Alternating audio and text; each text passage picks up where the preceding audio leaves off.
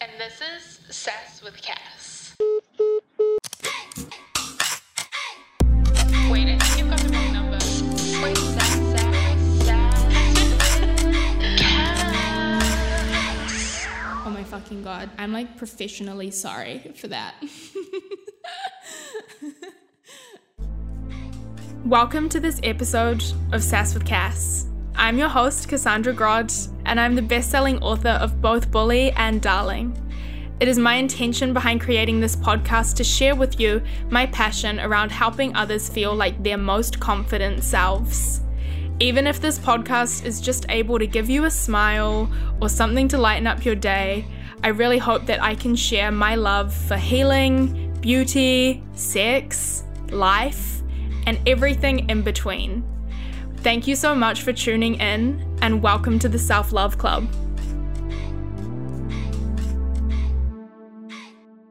Hey guys, I am just jumping on here at the very, very start, just with a little disclaimer for you all. Uh, the following episode, as you can tell by the title, is about my eating disorder, specifically my struggle with bulimia. I know that not everybody is in the space to hear this information nor want to. So I am just giving you a really clear exit sign right now that if you find ED talk triggering or bad for your mental health, please exit this. I've got a bunch of other podcasts you could listen to go read a book. Don't worry about this. Um, this episode is really just for anyone who wants to hear this stuff, needs to hear this stuff. Um, I kind of wish I had this to listen to, and I'm just going to run over my timeline with it and answer your questions. Uh, so that's the content I'm going to cover. I just think it's really, really important to make that kind of thing crystal clear at the start. So, yes, please click out if you do find this stuff triggering. Also, I am not a qualified doctor nor psychologist. This podcast is purely just my experience. This is not me telling you what I think you should do. It's literally just the story of what worked for me to hopefully give you some light and motivation and a little bit of hope at the end of the tunnel, maybe. Uh, so, yeah. And now that that's all out of the way, I hope you enjoy this episode. Bye.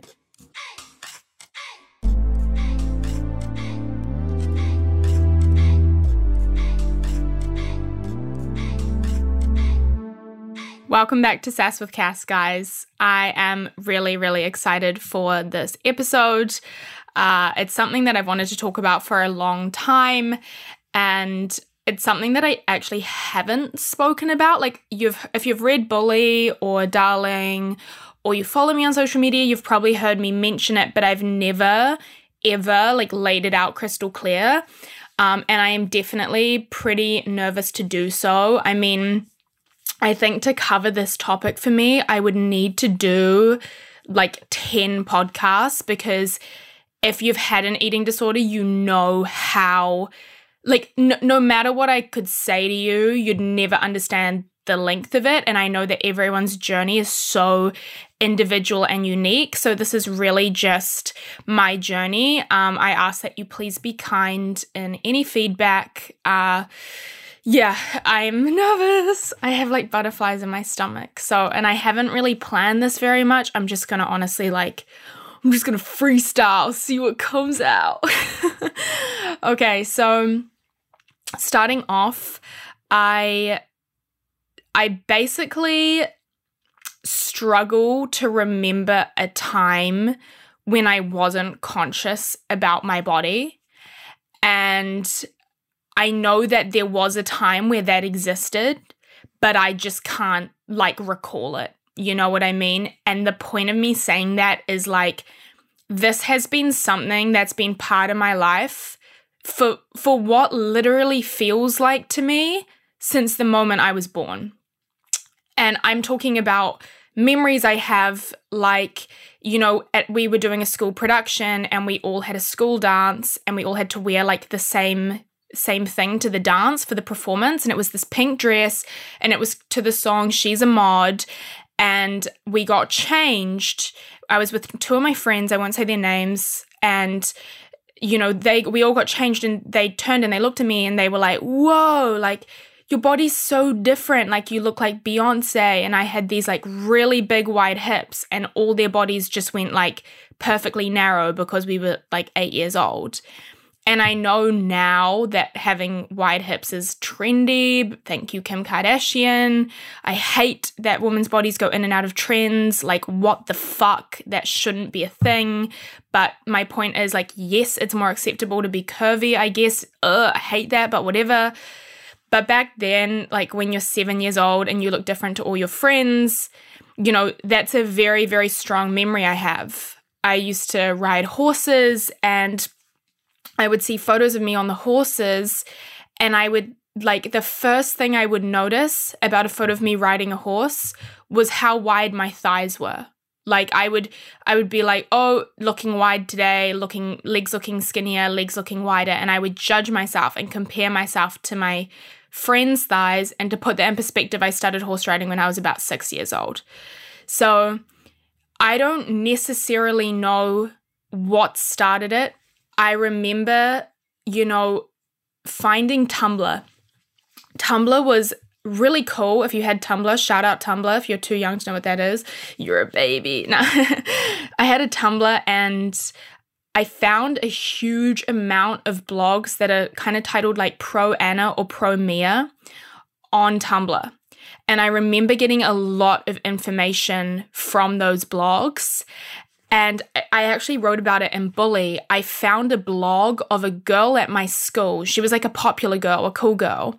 And she had this blog about bulimia. And I didn't know it was bulimia at the time, but it was tactics around eating loads of food and then making yourself sick. And it was like how she did it at school, etc. And the blog had a lot of followers, but I was kind of like, what the heck? This is the cool girl who sits in class in front of me and she has this blog. And I actually ended up like chatting to her anonymously. To this day, she has no idea it was me and like sharing tips. And I remember that becoming a really big gateway for me to get into this. I, as I said in Bully, if you've read Bully, I'm, I feel like I'm just repeating the pages a bit, but I cannot remember the first time I made myself sick. It is something that I started really young, really young. And it it started so young that I almost felt like everyone was doing it. And one thing that was really hard for me was distinguishing that that wasn't normal. And I subconsciously knew it wasn't normal because I hid it. And a lot of people ask me when I ask for questions, thank you for all your questions. We got a bunch. A lot of people asked me, How do you know when you have an eating disorder? And I was thinking about my answer, and my answer to that is when you're hiding something, right? When it's it's there's a certain level of being unsatisfied with your body versus an eating disorder one really clear thing to me is like, what are you keeping behind closed doors? What are you not telling your parents and not telling your friends? Because although I justified my behavior to myself, I knew it wasn't right. You know what I mean? And if I was just like dissatisfied with my body, I'd be like, hey, mom and dad, can I join a gym or do you want to go for a run with me? Like, it wasn't like that, you know? Like, throwing up t- nine, 12 times a day is, is not like that. And you know, the school I went to at the time was an all girls school, and I don't want to put blame onto that or anything. It's it's my own journey, but a lot of girls at my school really triggered me. They were teeny tiny, you know, sharing diets and diet tips was not abnormal at the school. I remember, you know, walking past girls sitting in a circle at lunch and they would all put their lunch in the middle of the circle and whoever ate it first lost or people they they would share diet tips like so effortlessly. They'd rip out pages of their mum's cosmopolitan magazine and you know be like okay we're only going to eat apples today and all these like insane diets. Like i swear girls were eating like cotton balls. I remember one girl went on holiday in europe and she came back and she was visibly like 6 kgs skinnier. And i asked her what she did and she told me how she'd been on this diet plan in paris And we were like literally probably 13 or 14 at that time. She was like, you know, I only had like this and this and this. And she was like, it was so easy because I my parents would go out, you know, and they wouldn't realize I wasn't eating and, you know, we'd be out traveling and I could walk a lot.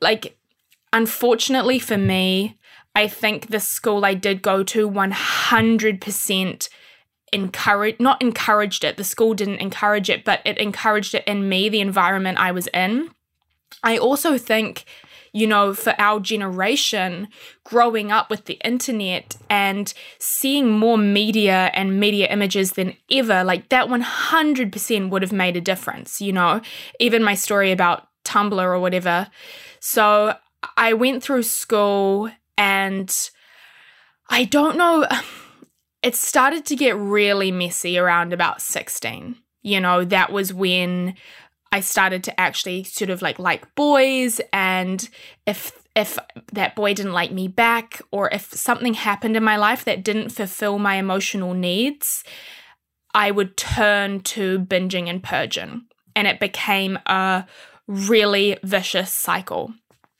Uh, at some points, it was worse. At some points, it was better. But it, it was overall pretty bad. I ended up moving school and actually going to boarding school. And at boarding school, I couldn't hide it as much. You know, I remember someone caught me throwing up in the bathroom, and then I had to go to the nurse and pretend I had like food poisoning. The amount of times I pretended I had food poisoning was insane. At swimming sports, which is like, if you don't have that, it's like a sport competition day, I like fainted standing up to get on a podium and I ended up being taken taken to like a medical center. And I told everyone it was like from anxiety but I was I'm actually a really good swimmer. I was a really good swimmer at the time. I just hadn't kept food down for like 3 days. So I had a couple friends that picked up on it and I always just like brushed it to the side. Um and coming out of school was when it started to turn a little bit and change into a sort of battle with orthorexia. I became super obsessed with working out like six, seven, eight, nine, ten times a week and going for runs, like running to the gym and doing two gym classes. Like I know a lot of you know the vibes about that. And I would what what kind of started to happen was I was so strict on myself with what foods I could eat that if I ever ate a food that I hadn't deemed like safe, then I would make myself sick. So, safe foods for me were like protein powder, chicken, broccoli. Like, not safe foods were like pasta, bread, cereal, muffins, like anything. So, even if I was like out to dinner and I had like a, you know, a really healthy meal, but with a piece of bread, bang, that wasn't a safe food, and I would go make myself sick. So it was sort of this like, it morphed from a control thing and like almost a habitual thing when I was much younger into being of something that affected me nearly 24 hours a day because the foods that I had deemed not safe were endless. And I came up against them all the time because I would see other people eating them and then that would trigger me. Now, because I wasn't eating enough food and I was working out all the time, so my poor body had no fuel in its tank, of course, I would be in, you know, in so much of a scarcity mindset that something would happen and I'd click and just completely binge. And I would drive to New World. New World's actually like a really big trigger for me. I would drive to New World and buy Guylian chocolates and like Movenpick and donuts and like caramel slice and ice cream and like puddings and biscuits and just binge and binge and binge and make myself sick and then binge and binge and binge and make myself sick. And that was the most destructive, I think, when it started to move into it it moved out of like habitual it moved out of me doing it when i hadn't eaten healthy. And this is very regular by the way like throughout these years we're talking like two three times a day. And it moved into i'm actually going to seek out and purchase excess amounts of unhealthy food. And you know as i got older i had access to a car and my own money and that kind of didn't help. And plus, I'd I had this sort of 10 years of experience behind me. So when I it, it kept going and the thing when I got a bit older is I started I'll talk about like my parents and my family and everything. But I started to really realize that this had a massive control over me. You know, I felt like a puppet, and whatever it said went. I felt like I had a shadow behind me that said jump, and I said how high. And anyone who's listening to this and in that same position, whether you have bulimia or not, I fucking get it. Like, I have your back. I understand because there's a time when like recovery or changing or healing seems impossible because your eating disorder seems like it's outside of you. It seems like it's not your thing to change. It literally feels like you're living with a demon and you wake up and you just have this evil twin beside you. So it's like, yeah, I can fucking think positive and like work out. It doesn't even matter because what she says goes, you know? At least that's how I felt. So I got really into traveling very, very, very young. I moved to London, then to Manchester with my best friend Molly. And the reason I love traveling looking back was that it gave me permission to be myself and I didn't feel the pressure of the girls I went to school with and the cool girls and the people who'd bullied me or were mean to me or this whole scene and world that I felt like I'd been a part of in my hometown. I felt like I could just get a fresh start and run away. So for me, traveling was actually very healing because it showed me I was much stronger than I thought. And some like some of my most at peace moments, and I'm talking specifically with my eating disorder here, have been traveling. You know, I would go without doing it for two weeks, three weeks, maybe a month. And, you know, I'm not saying that I wouldn't relapse because I would. There'd be moments, especially in Manchester or even in LA, you know, last year, 100% there's moments I relapsed, but it just wasn't as consistent as it was in my hometown. And again, this is my shit. I'm not blaming it on exterior sources. You cannot blame things on exterior sources. And I've learned to like deprogram my triggers. But it does explain to a lot of you probably why I've, I've constantly been such a traveler.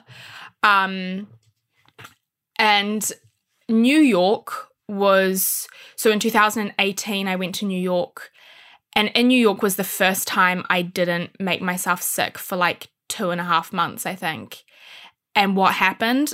I gained like 10 kgs because my body was, you know, like finally we've got this food and I was living life and, you know, whatever and like not not working out as much and when I gained that 10 kgs, I felt so, so uncomfortable and unhappy in myself that I was kind of like, well, look, you know, you have to act like this you have to have you have to throw up. You have to you know have this relationship with food. Otherwise you'll be completely unhappy with your body. So that spiraled me for a little bit when I was in LA and I definitely had ups and downs then. And then when I came back from LA recently end of last year was when something really really changed for me. And I had made progress in the last 2 years of being far more inconsistent with this behavior. But this last year, like I am so proud to say, has been my best year ever. I can count on one hand the amount of times I've made myself sick this entire year. I think it was maybe once or twice. I have the best relationship with food I've ever had, the best relationship with my body. I completely love myself. And I have literally transformed who I am, how I react, how I eat, how I behave. Like when I see people that I knew even like three years ago, I genuinely feel like I need to reintroduce myself because hand on heart, the growth I've made in the last three years, but especially this year, guys, honestly is off the charts. And that's the first thing I want to say is like, it is possible to heal You know what I mean? Like it this is real. This is not a fad or a fraud. You can rewire your brain. You can change your energy. You can step into your power and you can fucking beat this thing and you know what? You can do it on your own. Like yes, I think we should all ask for help and ask for tools when we need it. And probably, you know, there'll be people who need it more or less, whatever.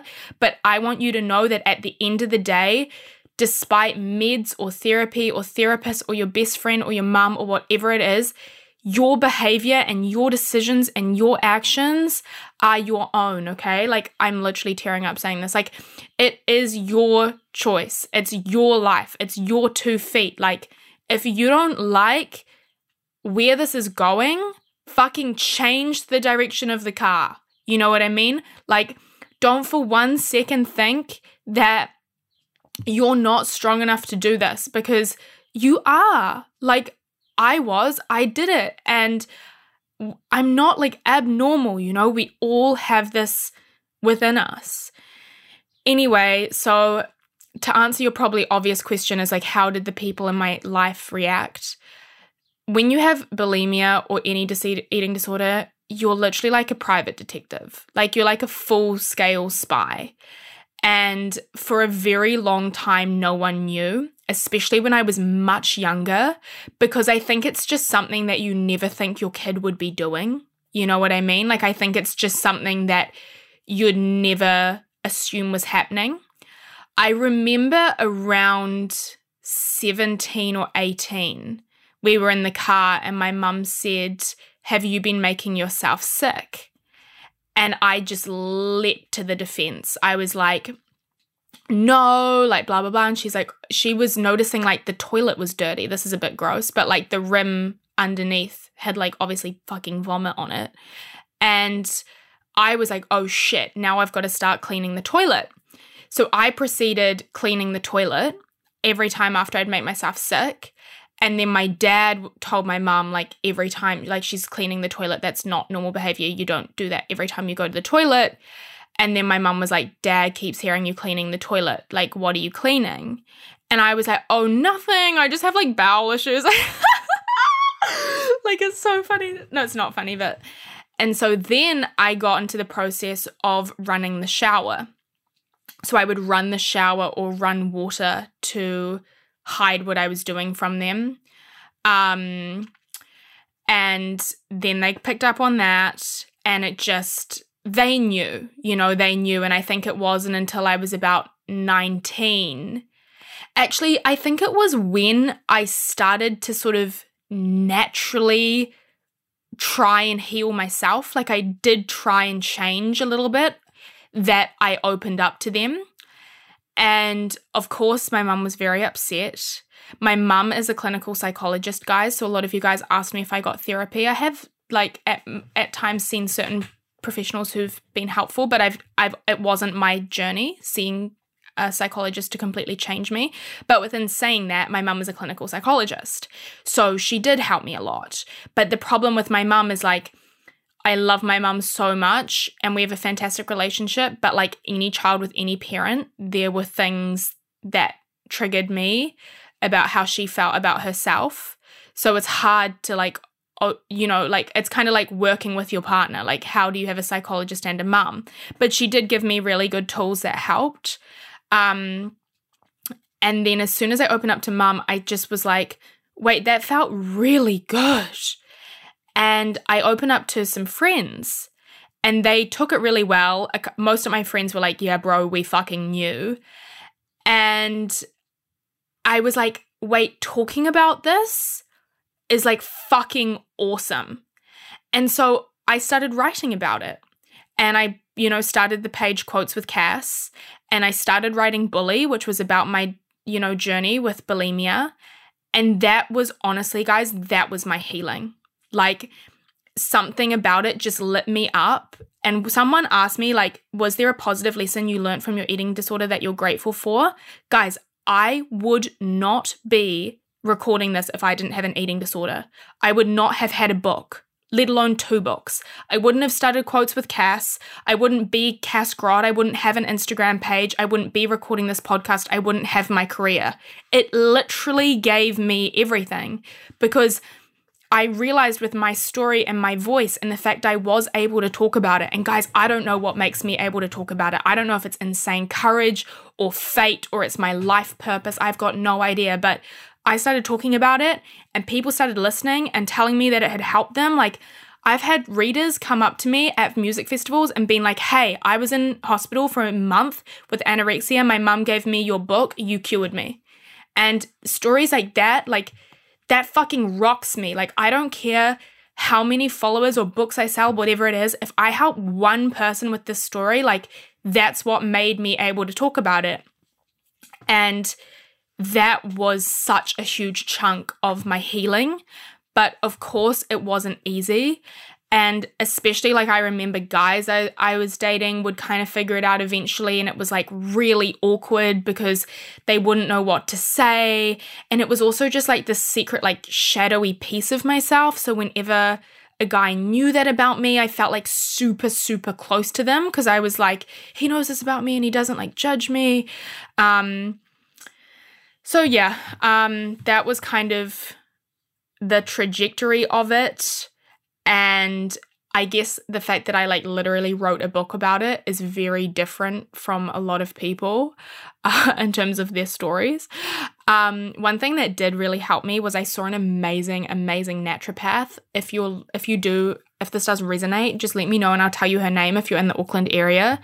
But she was like a huge, huge help to me. She was gave me natural remedies that really supported my anxiety. And when I got my anxiety down, it really helped with my eating disorder. And she would do my blood work, and she was just honest and caring and kind. And she's very, very qualified. I think she's also a psychologist too.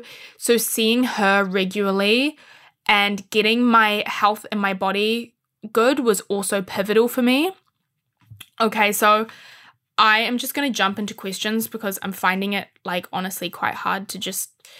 Anyway, big topic, guys. Um, what was the moment you realized you needed to change?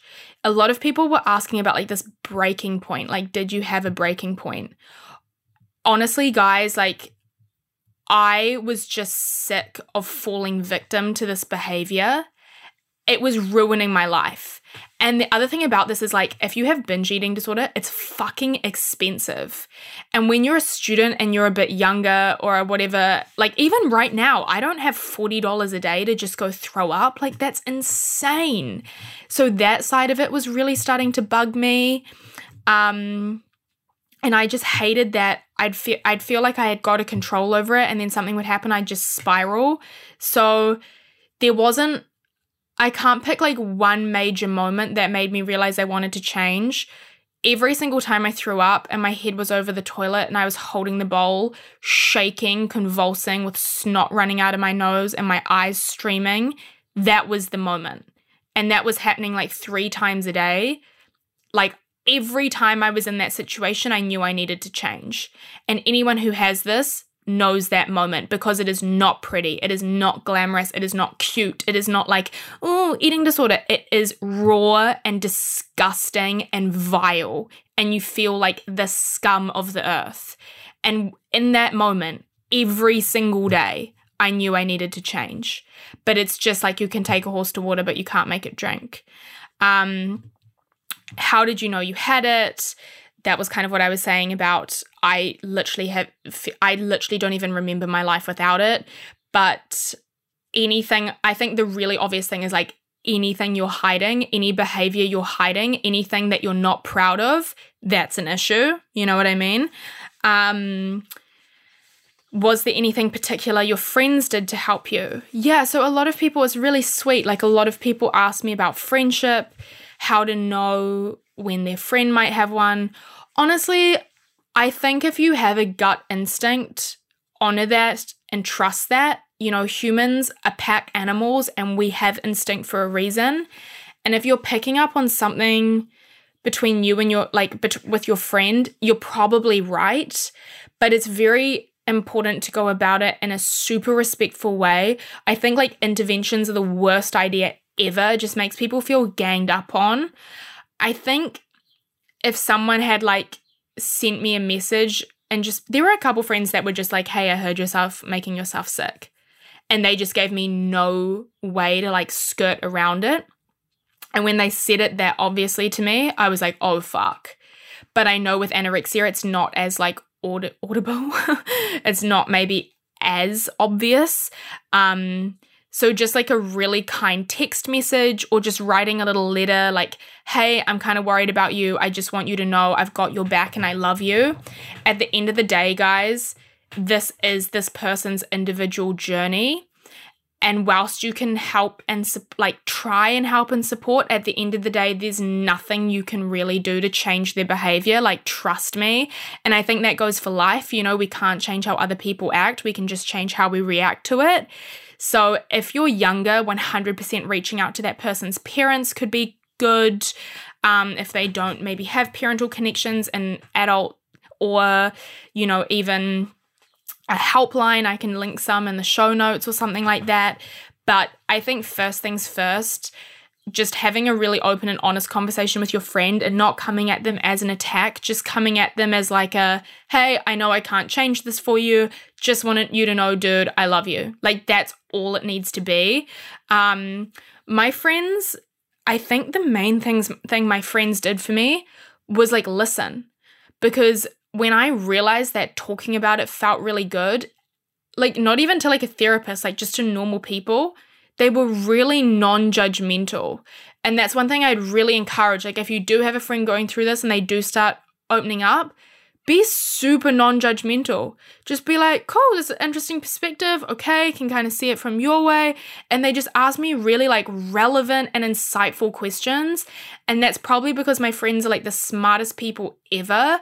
But even today, when I bring it up, they're just like, really chill, very, very open and honest and interested and there for me and just very present in the conversation. So that is the main thing that I would say they did to support me. Um, was recovery an aha moment or gradual? Yeah, definitely gradual. It's funny, I feel like I had two years of being like, I don't want to behave like this and trying everything like going to the naturopath, like going to the doctor, going to the psychologist, like reading the books, you know, traveling, trying to get out of it, trying to, you know, form a better relationship with exercise, like all these kind of things. And then this year, I swear to God, it's like everything I'd done for the last two years just clicked and something just clicked. And there is something to be said for making a conscious decision. You know what I mean? I don't think you wake up one day and you're just like, this is gone now. I think you literally wake up and you go, this is a light switch and I'm going to decide to turn it off today. And things pop up or things trigger you. Like, I would be completely lying if I don't look at like a plate of KFC and just be like, trigger happy and I, in that moment, I literally say to myself, like, this is a light switch and we're turning it off now. Like, I literally talk myself down. And it's super important to be able to do that and have control of your thoughts because they're not your reality. Um, and mastering mindset and control of thoughts is huge. Uh, how do I talk to a friend with an eating disorder? With kindness, with love. Please don't be aggressive or never come from a place of like I know you're doing this and remember I know that's kind of what my some some people have said to me like I ha- I heard you doing this but they said it with a lot of like clarity and calmness. Uh, do you still struggle with the urge slash setbacks? 100%. 100% I do. And the thing about that is like the more you have like the the the less frequently you you utilize this behavior the less frequently you want to you know? It's literally like an addict. You have to get used to weaning yourself off it.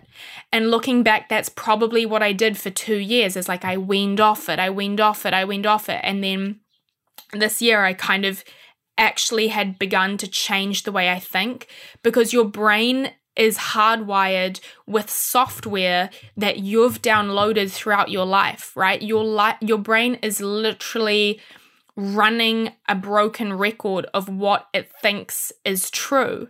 So when I was acting in, you know, when I had bulimia and orthorexia, whatever it was, my record that I was playing in my mind at the time was that this was the right decision. That's the thing with eating disorders. You always tell yourself it's the right decision. I would be making myself sick and be saying, This is such a good idea. That food was so unhealthy. You're doing a good thing for your body. You know, you always justify it. And that that was the only choice I had, that that's how I was going to get the body I wanted and the life I wanted, and it was going to make me feel better. And I had to consciously change that record. You know what I mean? And the way the brain works, there will be moments where the system falters and it wants to put that old record on. You know, certain things, certain, I feel like I've said the word trigger a thousand times, like drink every time I say trigger. Certain things pop up and they they bring you down, you know, like I don't know, whatever, whatever your triggers are, they bring you down. But it, of course, it comes up for me, and like that light switch moment, I just say to myself, like, this is not your choice. I think the thing that really helps me with that is like I love the gym. I like I have a very healthy relationship with the gym now. I go 3 or 4 times a week. I absolutely love it. I have an incredible coach who's helped me so much with my mindset. I'll always be completely grateful to her because she's really shown me that shout out Rosa that what I need to achieve my fitness goals is not what I was doing. And at the end of the day if you want to eat muscle, eat muscle. No, you don't want to do that. If you want to gain muscle, you need to eat food. And I was doing all this heavy lifting and not eating any food. So, of course, I wasn't progressing. And like now I want a fat ass. So, you know? So, whenever I do get triggered, I just think that never worked. It never gave me what I wanted. It never, ever, ever, ever in 10 years bought one result that I told myself it was going to have. It was like the worst fucking diet plan ever. Eating disorders is the biggest con because you think you do it and you get the body you want and you get anything but the body you want. When I began nourishing my body, eating good food, you know, working out at you know a normal amount, drinking water, getting sleep, I got the body of my dreams. And I was eating so much food, so much awesome, amazing food that I could balance out. So now that I've experienced that, and it's hard when you haven't experienced that, but now that I have experienced that and I have experienced the muscle growth and the definition, and I've fucking done like bikini shoots this year, guys. Like, what the fuck? Like, I was looking at photos of me. I remember Shannon, who's also a coach at um, RSW, she took a video of me in a, in a red bikini, standing in like a wave doing a photo shoot. And I just watched that video like a hundred times and I was like, is that me? Like, I was so proud of myself. Like, and I don't even mean this to sound vain. I don't give a fuck. Like, I have abs in that video. I love my wide hips in that video. My hip dips, shout out hip dips, cute as fuck. Like, she is sister snapped. And I got to that point eating food, not throwing it up. So now when I have the urge or I get triggered, I just think of that and I just think, hell nah, sister, like this is not gonna work. It never has worked. It's the biggest fraud. It makes it made me feel so unhappy and bad about myself. And there's this whole other life where you get to enjoy things and not feel like shit. So now it is so much easier when you start to experience that, guys. And I have full sympathy that not everyone listening to this has experienced that because, but take it from me, like it's fucking real, okay? So that's how I kind of handle setbacks. I'm just like, uh, this is the better choice to eat my dinner and keep it inside me. Um, how long did it take to recover? Honestly, I think I'm still recovering. I think you know what is recover you know what is healing you know I like I was saying earlier it's like living with that shadow or that demon. And I think for me it was not about killing the demon or killing the shadow. It was about looking at that and thinking you know how can I be your friend? And I talk about this a lot in the books like how can I hold your hand? How can I sit with you? How can I give you what you need at this moment? My little sad eating disorder self who's probably in a child but you know what what do you need and and how can i onboard that and make you feel comfortable because i think to shoot down the demon is just completely unrealistic and i think it's possibly impossible i think it's about owning the shitty parts about you because at the end of the day your shadow side is part of you and it's intricate and it's there for a reason. Like, I 100% went through this for a reason. As I said, I would not be here if I hadn't gone through that. I think it literally was shaping who I would become in the in the weirdest way. I know that sounds insane, but I hope you can get what I'm saying. Um so yeah, I think it's a lifelong process of becoming friends with your shadow. Uh how do I find the strength to talk about it? kind of touched on this a little bit. I wish I could tell you guys, and I have always had this thing where I feel more comfortable talking to a crowd than I do talking to a person one on one. And I've had it my whole life. Like I used I remember we had like speeches we had to do at school and I didn't even prepare it and I stood up and did an impromptu speech on why everyone should learn interpretive dance. Like literally I just took the piss and I got through to speech finals and I was like I don't even know like what I said and I had to like remake up the whole speech again. I just like loved it. Like I never had an issue like going into productions. I had like a lot of like funny roles. I played like the lead man in one production I was in, you know, going on book tour, when I've done like radio interviews, like even this right now, you know, thousands of people listen to this and I'm just like, what's up, let's party to tell you all my secrets. But when it's me one on one, I struggle more. Like it, it, I don't know why. And it's just like part of who I am. I love, I literally love public speaking. And I think when I started to talk about it, especially on my Instagram page, which at the time was really small, I mean, I'm still really small, but really small.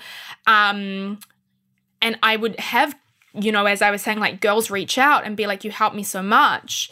That just became like my elixir. Like it was literally like my elixir for life that something I could do would help someone else who was where I was at, I was just like, God damn, I got to keep doing this shit. You know, it, it was like a drug for me. And it kind of built like community for me too. I felt like I wasn't alone. Um, so yeah, that's kind of, I think I get the strength to talk about it just from the strength of the people who listen to what I have to say. You know, they make me strong. And I recognize the strength in all of you as well. Uh, where were your family and friends? I had, you know, ups and downs with friendships growing up. I'm not going to lie. Like, I had really big ups and downs. I had a time at school where I was really badly bullied. Uh, I had friendship groups that didn't work out. I've always had an awesome relationship with my parents. Like, we definitely had our ups and downs in my childhood, like growing up at certain points, as any family does. But overall, they really love me. And at the end of the day, like, I spent so much of my life hiding this from my family and friends. Like, truly, when I think about my eating disorder, it, to me, it just feels like something isolating because I really did go through it alone, which I know sounds stupid because everyone goes through an eating disorder alone, but like, no one will ever know what it was like, like, at the depths of it. And, you know, the pain and the hate you feel towards yourself to make yourself physically hurt yourself. You know, I wouldn't wish that upon my worst enemy. And it's the most awful thing to endure because it's not like you just like make yourself sick and move on with your day. It's like I would wake up in the morning and it was all I could think about, you know, for 15 hours. Um and as much as I love like my family and friends, no one will ever understand like what it was like to go through that for such a long period of time but they were there and especially when i when i did open up and i was honest with them they were there to support me. Um, what helped you build your relationship with food? Honestly the biggest thing is learning that everything that i had constructed around like safe foods versus not safe foods was completely wrong. Like good foods versus bad foods is literally wrong you know? Like at the end of the day, food have a calorie number. And yes, there are foods that are better for your body to process or have more vitamins. But if 100 fries is 100 calories and an apple is 100 calories, your body will burn the calories, you know, or hold the calories. Like, yes, I know there's nutritional information, whatever, put that to the side. Like, I just began to see food as my friend and as equal. And one thing that honestly really helped me was following fitness influencers because I would see their booties and then I would watch their what what I eat in a day and they'd be eating like three massive meals and snacks and having dessert and like lifting really heavy. And I was like wait to like lift heavy and be strong you have to eat food? And like I'm lucky that that was my goal. I think it's because I've always been naturally curvy and I just realized that I was never going to be stick thin that I was like okay, well I may as well use this to my advantage and get even curvier. Um and I remember like really looking up to people like Tammy Hembrow, Cassie Davis, Katia Henry, uh, what's another one? Gabby, Nikki Blackketter, uh, Buff Bunny, all those girls. I used to follow them and they all were eating really good meals. So I was like, wait, food like can't be the devil. And then especially this year, like working with Rosa, she always encourages me to fit food in that makes me happy. And I was like, okay, well, I really like Burger Fuel. That's like my favorite meal. Shout out Burger Fuel. Please sponsor me. Why hasn't that happened? Like, holy hell. So I really like Burger Fuel and I started to realize like I could actually fit in a burger with my plan really well and nothing changed. I was still getting awesome results. And the more experiences you build around feeling safe with food, the better you're going to feel. You know, it's like a credit card. You're like stacking up experiences. Like you just have to stack it up, stack it up, like little by little by little. Like you're not going to wake up and be like, food is my friend. Like it's like that finding Nemo shark. Like fish are friends, not food. It's like food's your friend. Like, fuck. But it is. And I ate food and went to the gym and my booty got huge. And I was like, hmm, I like you. I like you, little foodie food food. Um, how did I know it was getting bad? Yeah, there were definitely moments where it was much worse than others. I knew it was bad. I remember there was one time I drove to like four takeout stores. Like I drove to like a KFC, a McDonald's, a Krispy Kreme, like four takeout stores and I ate, threw up, ate, threw up, ate, threw up, ate, threw up. A, such a waste of petrol, like bad for the environment. B, such a waste of money. But I remember doing that and it was like I would just go into a trance. Like whenever I would binge, I would literally just go into a trance. I would completely nearly black out. My vision would almost like go tunnel vision. And it, I swear to God, I could almost like hear a voice in my head, like egging me on, telling me what to do. I literally felt like I was under the control of something else. I would breathe heavy and it was like I it was like very like addict behavior. Like I was like, I have to do this now. I have to do it. There's no choice. Like I have to go get this food. Like this, this is the answer. This is important. And whenever I'd come out of it, I'd be like, whoa, that is not normal. You know, it, it was literally like taking a drug. And the moments that that was happening more frequently was when I was like, this is really bad. Um, my relationship with food now, someone asked, is phenomenal, best it's ever been. As I said, I'm super, super, super happy in my body. Even like recently, I went to Queenstown and I gained like, I don't know, three kgs eating so much yummy food with my family. And I'm just like, you know what? Fuck it. Like, it is what it is. And I still feel good and it will come off naturally or it won't. And I love my body either way, with or without that 3 kgs, no problem. I'm so much more than my weight. Um, other people, okay, this is a really good question. Someone asked how to deal with people making negative comments about food or their bodies around you.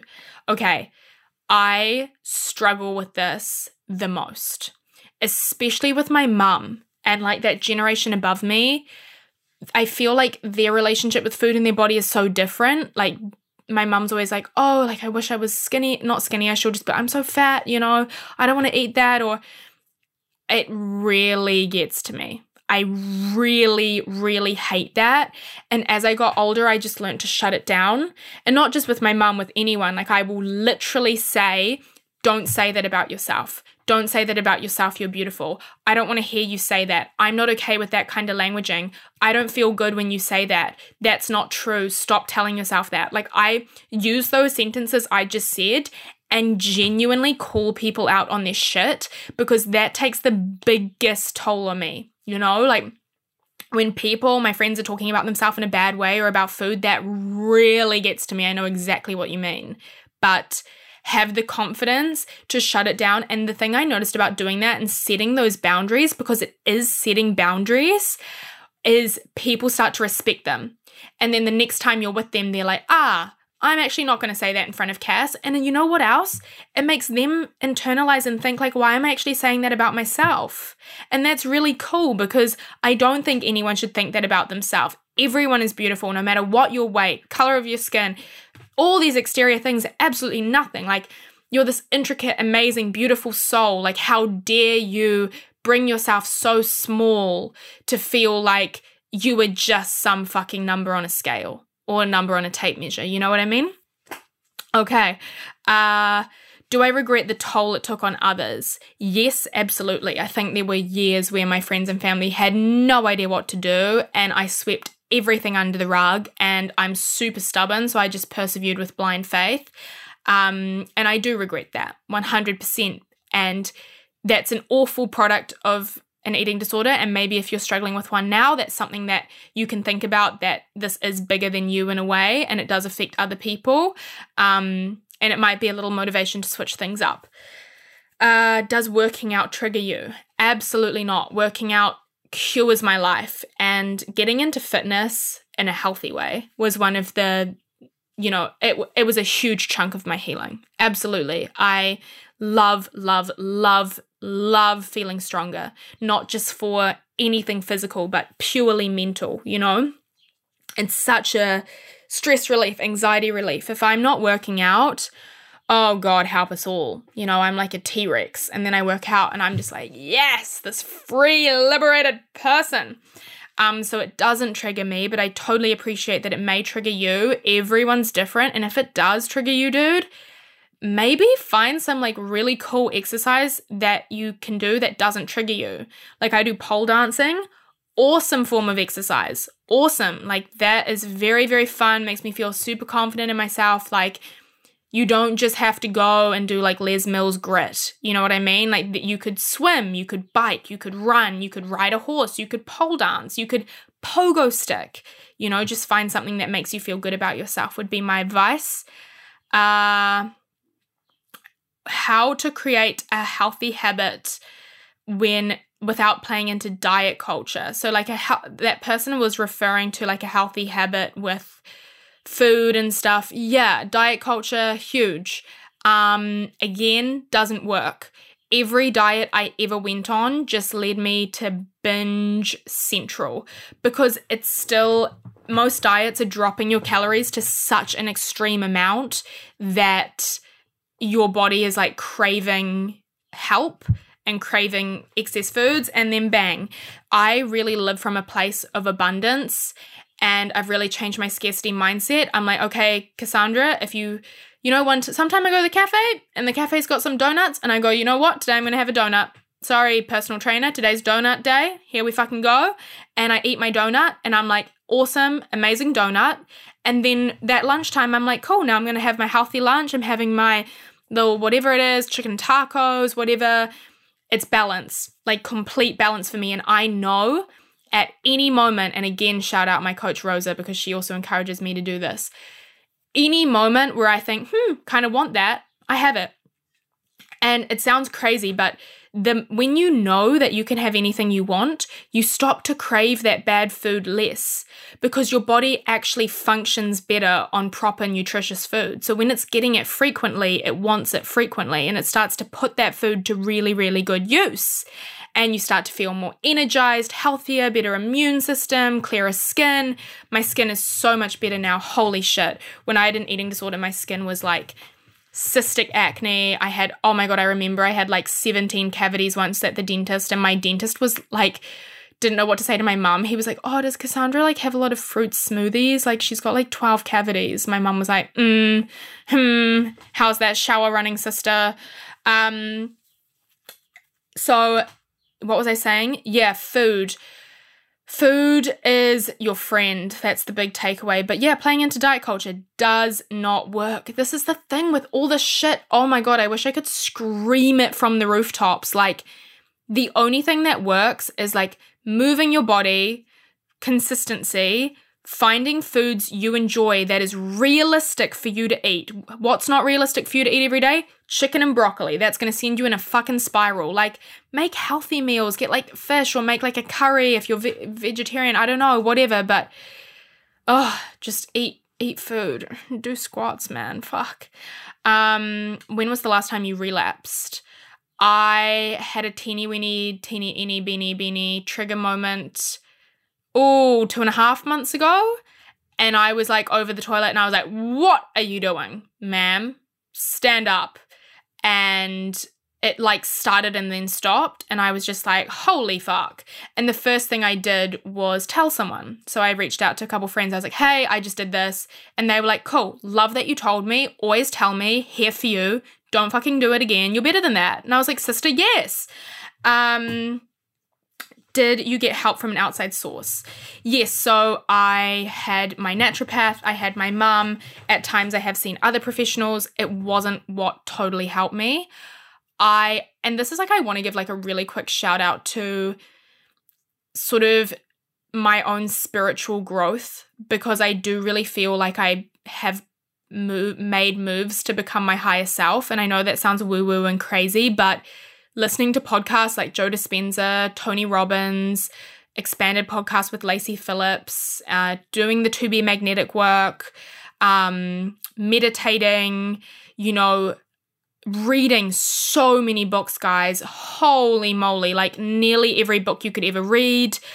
I really feel like I found a way to change myself and to grow past what I thought I could ever be, you know, to just like blossom. And that's a journey that I almost don't know how to put into words and I it's what I want to write about and to talk more about because you know, and I this is why I feel so passionately that you can do this too because if I can do it anyone can, you know? And I think there's an amazing place for therapy and therapists and psychologists and I think it will professional help will help absolutely, but I think the choice comes from you, you know? Um, and I, I do, I'm very happy and passionate about, very happy and very passionate about helping people figure out how to flick that light switch, you know?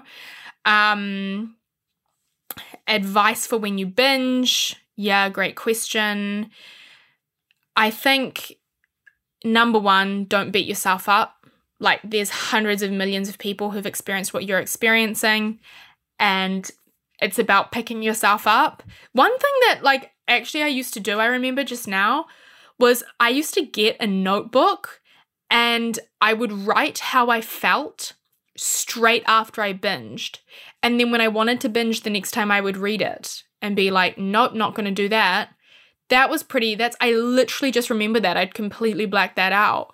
Um, but don't beat yourself up ideally tell someone. I don't know why that helped me so much, but like tell someone you trust, distract yourself. Have a little something that can bring you back to yourself, you know, like a song. I have a, a necklace I wear every day, and whenever I feel like anxious or I feel a trigger or I just feel outside of myself, I just hold the little diamond on the chain between my thumb and my pointer finger and I just come back to myself. And if you're friends with me, you know you see me hold my necklace all the time. I just hold it and it just brings me back to myself. Um, so have a little something that brings you back to yourself, a little piece of jewelry you can just hold on to, or a song you can listen to and just be like, it's okay, I'm here. I made that decision. It was a bad decision. Let's work on making that decision less. And that's all you can do. Forgive yourself. Constantly forgive yourself, you know, because it is hard and it's captivating. And I know that if you're listening to this and you're struggling with eating disorders, it feels endless. You might have listened to this whole podcast and just be like, God, I hate that bitch. Because it does feel like you have no other choice sometimes. And if you feel like that, I completely understand. I'm I'm here with you. I was the CEO of no choice for like no choice in terms of healing from the eating disorder. Not that sounded like a political slogan. Um I was the CEO of that company for like 10 years, guys. And I did it. And I'm so proud to say that. And I'm so excited to share more about this if you did find this helpful. Um, maybe I can go into more specifics. It's like I really just feel like I skirted over the top with this entire podcast. There really is just so much to say. Uh, of course, if you're worried about a friend or about yourself, please seek professional help. I am not a registered doctor or psychologist. This was just my story and experiences. I will put the links for professional helplines and such below. One small thing also, please don't ask me for advice on a psychologist you should see. I think I get a lot of DMs about that, and everyone is so different. You know, I really encourage you to do your research and find someone who works for you um, because that wasn't actually my exact story. So I just, it's just unethical for me to really suggest a psychologist. Um, and be like, this person will cure you, you know. I am happy to give out my naturopath if that is something you're interested in. But yeah, I hope that was helpful um, to some of you. And I love you so much. And I'm always here. And I'm so proud of you wherever you're at with your journey. Um, I know that it's a tough one, but things are going to look up for you, okay? I'm manifesting it. I'm putting out good energy over you guys. I'm sending you blessings and love from my spirit guides to yours, I, with this podcast, give you a sprinkling of love and clarity and hope. So, have the most beautiful rest of your day, night, wherever you're at listening to this. And I'll see you next time. Bye.